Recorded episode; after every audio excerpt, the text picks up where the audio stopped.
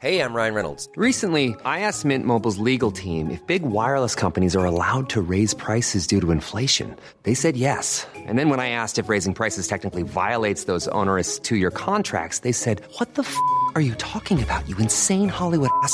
So to recap, we're cutting the price of Mint Unlimited from $30 a month to just $15 a month. Give it a try at mintmobile.com slash switch. $45 upfront for three months plus taxes and fees. Promo rate for new customers for limited time. Unlimited more than 40 gigabytes per month. Slows. Full terms at mintmobile.com.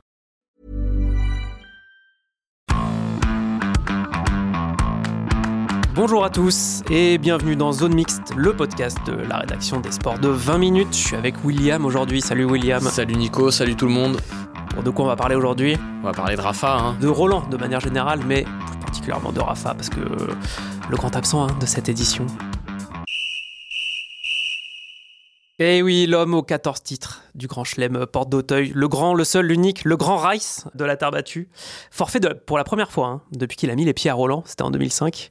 C'est la première fois qu'il participera pas à ce tournoi. Il va nous manquer, William, il va nous manquer. Bah, c'est sûr que le, le, tournoi sera pas le même sans lui. Il y avait eu un forfait prématuré une fois, il s'était blessé au poignet notamment, euh, sans parler de ses rares éliminations. Mais c'est le point de repère de Roland depuis plus de 15 ans, celui qui attire les regards. Euh, on guette le moindre petit signe qui pourrait faire dire qu'il pourrait éventuellement perdre un match, ce qui n'arrive jamais ou presque. Petit quiz express, Nico. Ouais. Combien de défaites pour Rafael Nadal euh, à Roland sur 115 matchs? Sur 115 matchs, euh, oui, je crois qu'il a perdu trois fois. Rafa. Toujours aussi bon en, en culture G, c'est 3, c'est facile. Bon, c'est quand même écrit sur la feuille aussi. Contre qui et quelle année? La toute première, on s'en souvient, je crois tous, c'est Soderling hein, euh, en 2009. Coup de tonnerre, c'est la Le personne n'avait tremblement venir. de terre. Il perd en huitième de finale. C'est Ouais, aussi en ça, huitième, euh, sachant que l'année d'avant, en 2008, c'est l'année où il, Il met des- terrasse des 3-0 à tout le monde, il met un euh. une roue de vélo à Federer, tu sais, c'est la finale euh, expéditive. Et donc là, il perd dès le huitième. Et ensuite, euh, bah, ouais, de manière un peu plus logique, parce que c'est deux fois de Joko. hein. 2015, 2015 en quart. Ouais, c'est à la fois le grand Joko et à la fois le Nadal euh, en transition, tu sais, entre le, le Nadal jeune et le Nadal Et le- fin de carrière qu'on a maintenant. Et il était Qui savait pas encore aussi bien gérer ses blessures. Ouais, euh, et là, il, est- il était vraiment pas bon du tout à cette époque, Nadal. Je crois que Ouais. je me demande s'il perd pas en 3-7 d'ailleurs. Euh, il me semble qu'il se fait bien, si, si, si, il se fait bien taper. Joko qui gagnera même pas cette année-là en plus. Je crois que c'était Wawrinka. euh, Ouais, Stan qui était en feu. 2015 et il perd euh, Nadal donc contre Joko une deuxième fois là bah, j'y étais donc c'est plus facile en 2021 en demi-finale Et cette fois-ci, Djokovic Joko gagne gagne. T'as des bons restes en Nadalogie, euh, j'en doutais pas trop, mais, mais ça fait quand même plaisir. Au total, ça fait quand même 97% de matchs gagnés sur 18 participations à Roland Garros. C'est pas si mal. du coup cette semaine on s'est dit qu'on allait faire euh, un petit truc sur euh, bah, toutes ces fois où Nadal il allait nous manquer là pendant la quinzaine parce que bah, Nadal à Roland quand on est suiveur c'est celui qui nous guide eux aussi on a tellement pris l'habitude depuis qu'on suit le tournoi on s'est habitué à sa présence à ses manies euh, à son corps qui grince dans tous les sens et là on se dit que c'est trop mais non finalement ça va il va au bout il y a plein de petites choses comme ça on va être complètement déboussolé hein, cette année. Et pour commencer, bah, je vais te laisser la parole, William, parce que tu l'imites bien mieux que moi. Il y a la présentation de Rafa par le légendaire Marc Maury. Marc Maurice, c'est le speaker de Roland déjà, pour revenir. Ah, j'attendais limitation, là, tout de suite, mais je, je- la fais pas, je la fais pas tout de suite, parce que je faut contextualiser. Mais je sais pas si je la fais mieux que toi d'ailleurs. Mais Marc Maurice, c'est le speaker de Roland, euh, d'à peu près tous les événements qui touchent au tennis et à l'athlé en France. Celui qu'on entend avant et après les matchs sur le central. Bah, c'est celui Et- qui accueille les joueurs et qui les raccompagne à la sortie du cours, qui les fait applaudir par le public. En Euh, gros, voilà. en fait, et c'est euh, aussi à lui que Rafa doit sa cote de popularité grandissante ces dernières années parce que justement, ils ont discuté ensemble et c'est lui-même qui l'expliquait.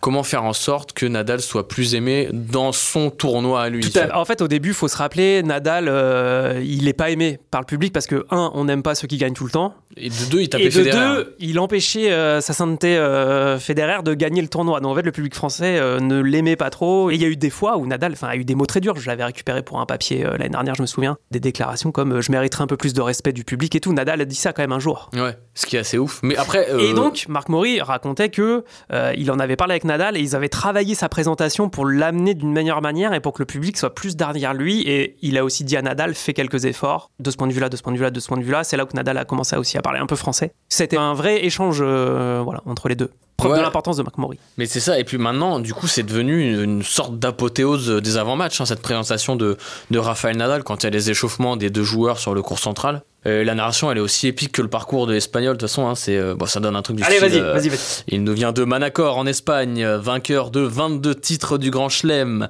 2 à l'Open d'Australie, 2 à Wimbledon, 4 à l'US Open et 14 à Roland Garros. En En 2005, 2000. 2016, 2006, 2007, 2008, 2010, 2011, 2012, Et là, le public, 2013, il fait, 2014, 2017, 2018, 2019, 2020, 2022, Raphaël Nadal. Nadal. Ah, c'est épique, c'est épique.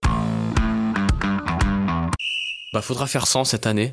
Et, Ouais, ça va faire bizarre. Déjà qu'il va faire euh, sans Roger. et ce qui est le plus triste, c'est que c'est finalement un avant-goût de ce qu'on n'aura pas à partir de 2025, parce que d'après ce qu'il a dit, bah, l'année prochaine, ce sera la dernière. On verra si Marc Maury, tiens d'ailleurs, il prévoit un petit truc particulier pour, Ouais. euh, pour l'année prochaine. On, lui- on essaiera de lui demander là. Je pense que ça va être un truc de malade. hein. Marc Maury, il y a un autre euh, passage obligé hein, qui va nous manquer. Aussi surtout aux organisateurs parce qu'ils ont profité pour manger un petit, un petit bout de gâteau euh, comme ça au passage et une petite coupe de champagne. C'est l'anniversaire de Ouais, Rafa, bien de sûr. Rafa. Preuve quand même ultime que c'est son tournoi. Bah oui, il est né le 3 juin, en plein pendant la quinzaine. Et bah chaque année, c'est un rituel quoi. Sa sainteté a droit à son gâteau et même directement sur le central depuis quelques années. Les jours où il joue. Les jours où il joue, sinon, évidemment. ouais. Euh, parce que sinon, on lui fait quand même souffler ça dans une salle euh, sous le châtrier. Bah, euh, c'était ça, c'était sur, en terrasse, euh, en juste parce qu'il y a le public du Châtrier, tu sais, ceux qui sont en haut, là, euh, qui sont un peu genre accoudés sur le bord du cours et ils voient directement ce qui se passe et ils sont, on les voit, genre, ouais, Et voilà, toujours la présence de caméra, la petite photo souvenir qui va bien, enfin voilà, et même le cadeau. Non, parce que l'année dernière, Gilles Moreton, Amélie Mauresmo lui a offert une trottinette. Alors, j'ai une petite remarque quand même qui est pas hyper sympa, cadeau pas très personnalisé, parce qu'ils avaient offert une trottinette à Novak Djokovic le 22 mai, le jour de son anniversaire. Djokovic qui est pas né euh, bien longtemps. Je crois que euh, Mauresmo était viré euh, après ça, d'ailleurs. Ah non, elle est encore là. Mais ça fait vraiment partie de. En fait, le 3 juin, on l'adore tous. C'est le jour de Rafa. Et euh, c'est assez drôle. Et bon, idée, petite idée cadeau pour 2024. Le nom du Châtrier à son nom. euh. Le nom du châtrier à son nom. Est-ce qu'on le fera ça un jour? Ouais, c'est dur, c'est dur.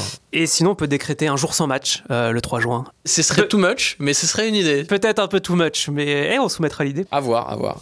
Non. Pour être plus sérieux, ce qui me manquera aussi, j'avoue, j'avoue, il y a un truc aussi qui est institutionnel chez Rafa, et là on le voit tout le temps, pas qu'à Roland Garros, ah, c'est ses tocs quand même. C'est toute une C'est histoire. à la fois irritant, à la fois drôle. euh, Et ça nous permet de nous, nous mettre dans le match aussi, parce que si on voit pas ça, on n'est pas bien. Et tu sais ce que j'imagine, tu sais, j'imagine la pub euh, de Zidane là, genre d'abord le pied gauche, c'est genre, elle- mais genre avec les tocs de Rafa. D'abord la bouteille D'abord d'eau, les petits sauts euh, pendant le toss, ensuite, ensuite la bouteille d'eau, ensuite le sprint vers le fond de cours, ensuite le balayage de la ligne, ensuite ne pas marcher sur la ligne surtout. ensuite avant de euh, on met quoi On remet le boxeur, Ah, le, la manche du polo, les cheveux juste avant de servir. chaussettes, le, le boxeur qui rentre dans les fesses, le bandeau, le nez, enlever les gouttes de sueur. Oh là là, mais c'est un rituel, je sais même pas. Enfin, faudrait qu'on le revoie dans quel ordre. Et il y a les fameuses bouteilles d'eau dont tu parlais, Ouais. vraiment mises au millimètre devant sa chaise à chaque changement de côté. Enfin, il les remet exactement au même endroit. Et que si ça dépasse, ça va pas. Mais c'est limite flippant en fait. Moi, c'est Monk. hein. De toute façon, Rafael Nadal, c'est le Monk du circuit. Et il me semble que Alcaraz euh, récemment sur un tournoi avait fait un peu pareil. Ça avait fait marrer euh, les gens. Mais je crois que c'était clairement un clin d'œil. Bref, ça fait partie d'un équilibre, ça fait partie de notre équilibre à Roland, tu vois, comme le repas à 20 balles et le petit tour sur le Langen à 15h les jours de beau temps pour cramer. Ouais, ça c'est bien ça. Euh, Et, et- et dire qu'on va devoir euh, finir la quinzaine sans le petit coup de dent de l'espagnol oui, dans aussi, la coupe des aussi. mousquetaires aussi, ça nous fait quelque chose. Quand Ah, il croque la coupe là, C'est un vrai gimmick, tu vois, tu sais qu'il va le faire, il le fait depuis toujours, tu t'inquiètes un peu pour ses dents, tu espères qu'il serre pas trop fort, mais tu sais qu'elle sera là cette photo. Ouais, et en, en parlant de cette photo, il y a aussi ce qui va avec, c'est-à-dire euh, les trois mots de français de Rafa euh, pendant son discours euh, d'après-victoire. Alors, parce que ça, c'est un monument aussi. Merci beaucoup, c'est très joli. Les soutiens, les soutiens du public, merci beaucoup. Là, c'est Ah, là, c'est Unai Emery, il a fait attention. oui, ouais. Euh, enfin bon, mais c'est vrai qu'il y a une petite histoire aussi avec euh, Raphaël Français. Enfin, on en parlait un tout petit peu tout à l'heure avec Marc Maury, mais là, quand on devient une figure comme ça d'un tournoi, bon bah, on fait quelques efforts aussi pour parler la langue locale, forcément. Ça fait partie du savoir-vivre, euh, dirons-nous. Mais il a quand même fallu six ans à Rafa pour ses premiers mots en français. 2011 donc, et c'était après un quart contre Soderling, enfin qui retrouvait justement deux ans après cette fameuse défaite. En fait, j'ai retrouvé un papier, euh, c'est un papier d'RMC qui avait dit ah oui les premiers mots de Nadal, et c'est comme ça que je l'ai retrouvé parce que c'est vrai que je me souvenais pas forcément, moi personnellement, des premiers mots de Nadal. Ouais. Moi, c'est, moins marquant que les premiers Voilà. mots de tes En enfants. français mes mondes, j'ai retrouvé ça donc 6 ans après. Ouf. Et donc là, on est 12 ans après euh, cette fameuse première, 9 titres plus tard, et honnêtement, il a à peine progressé, c'est Alors, terrible. Je ne sais pas qui est le prof de français de Raphaël Nadal, mais très clairement, il faut changer de métier, ça ne marche pas du tout. Et oui, c'est sûr. Mais en même temps, il dit toujours trois mots, euh, ça suffit à ravir le public qui applaudit, il est content, euh, tout ça. L'année dernière, il disait Oui, c'est incroyable de jouer Ouais, ici. il dit Bah, quoi. Merci, merci beaucoup à tout le monde. C'est incroyable de jouer ici avec un soutien comme ça. C'est très joli.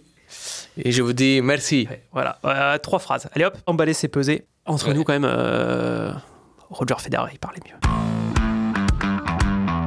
Parlant du trophée aussi, parce qu'on parlait du coup de croc euh, dans le trophée, mais il y a aussi la photo avec le trophée dans Paname, hein, le cliché. Ah oui, le lendemain. Le cliché pris le lendemain, après avoir fait la bringue toute la soirée. Nadal, c'est plutôt après s'être fait masser toute la soirée parce qu'il a mal partout.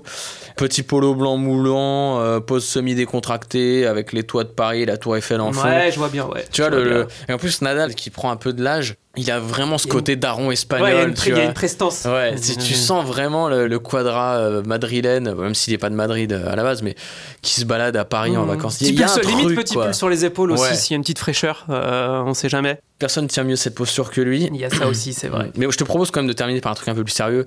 Là où Nadal va vraiment manquer, c'est sur le sportif et c'est dans la course au titre du Grand Chelem, alors que lui et Djokovic sont à égalité Mais oui, Joko, il a égalisé en Australie, donc ça fait 22-22. et qu'on attendait un Ouais. dénouement en fait à ce truc-là. Ouais, et surtout que donc ils sont à 22-22 et ils se sont joués ces deux dernières années et ça a été vraiment des matchs de dingo. Enfin, vous vous en souvenez, je pense si vous êtes euh, fan de tennis. En plus, ils sont à un partout parce que c'est Joko qui gagne en 2021, Nadal l'année dernière Ouais. sur des trucs qui durent plus de 4 heures, euh, vraiment d'être accroché et en plus euh, de nuit pour les nouvelles euh, sessions de nuit, tout ça. Enfin, c'est vraiment une atmosphère assez spéciale. Même si la première c'était devant 5000 personnes parce que c'était encore la jauge et tout, mais On peut ajouter la, fameuse raclée qu'il lui avait mise quand même. euh, C'était l'année du Covid, non? On vérifiera ça, William. Mais sur les deux, en tout cas, qui ont marqué l'esprit collectif, c'est ces deux dernières années. On se dit, bon, on va avoir une belle, tu vois, euh, que ce soit, bon, en finale ou un peu avant, selon le tirage, ça, on ne sait pas encore. À l'heure où nous parlons. Enfin, de toute façon, on ne saura jamais, parce que Nadal n'est pas là. Euh, mais voilà, là, si Joko, il finit par l'emporter et il atteint le chiffre de 23, il sera le premier à le faire.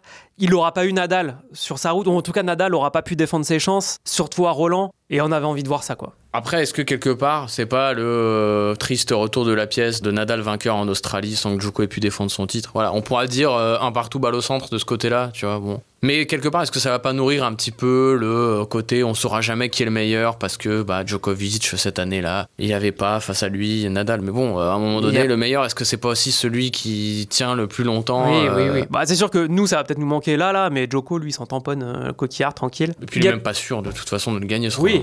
Non, mais nous, on a. bah, De toute façon, ce qu'on a plus qu'à espérer, c'est que 2024, ce soit une année où Rafa il puisse faire une année peut-être pas pleine, évidemment, mais euh, où il pourra vraiment choisir ses objectifs.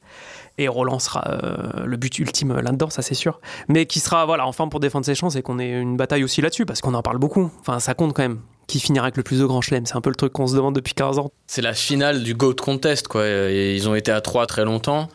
Federer s'est fait rattraper, il a un peu fait durer le suspense, mais après il a fini par lâcher. Nadal, personne ne voyait aller aussi loin, en vrai, hein, durer aussi longtemps. Quelque part, c'est un exploit avec le corps cabossé qu'il a. Ouais, c'est un peu dommage. Même si, de toute façon, Djokovic qui finit avec plus de grands chelems, c'était la Il y a tendance. une certaine forme de logique. Ouais, tout le monde le voyait, tout le monde le savait un petit peu. C'est pas forcément celui que les gens préfèrent. Pour, euh, Tennistiquement, selon ce qui monte sur le terrain, le côté euh, un peu qui peut passer au-delà de tout ce qui peut lui arriver, quoi. Enfin, euh, la résistance. Voilà, Ouais. c'est ça que je cherchais. Joko, c'est plus logique. Voilà. Mais on verra. Qu'est-ce qu'on a oublié de dire euh, non, mais on aurait pu euh, citer sur- aussi, oui, des petits moments où euh, il y a des moments drôles quand même euh, dans un Roland quand Rafa il fait semblant d'être un, un joueur comme les autres. Oui, non, je suis qu'un joueur parmi d'autres, mais quand même, j'ai joué un peu tard, il faisait froid, j'avais pas mes bonnes balles, et voilà, enfin, c'est toujours un peu drôle d'entendre ça. Et il sait très bien que quand il dit ce genre de choses, ça va avoir des répercussions jusque tout là-haut, tout là-haut. Ah bah, c'est sûr que quand il se plaint de jouer sur le Langlen, on le voit plus sur le Langlen pendant 3 ans. Et il nous manquera aussi quand il met 1, 2 et 0 un français, de préférence Richard Gasquet. Et après, il va s'entraîner parce qu'il a pas joué assez longtemps. Mais limite, euh, ça lui plaisait pas à lui non plus, parce qu'il était embarrassé en, en conférence de presse de taper nos Français comme Mais ça. on en restera là pour aujourd'hui, c'est déjà pas mal. Mais oui, oui, bon, euh, on pourra en parler pendant des heures Mais- de Rafa, et euh, il nous manquera, c'est sûr, mais on espère avoir quand même un, un Roland avec du suspense. C'est le seul truc qu'on peut attendre d'un Roland sans Raphaël Nadal quand même, c'est du suspense, au moins. Ouais, J'ai envie de dire oui, pour oui. euh, le mot de la fin. Merci William, Merci Nico, merci à tous pour votre écoute et à la semaine prochaine pour un nouveau podcast. Ciao Ciao.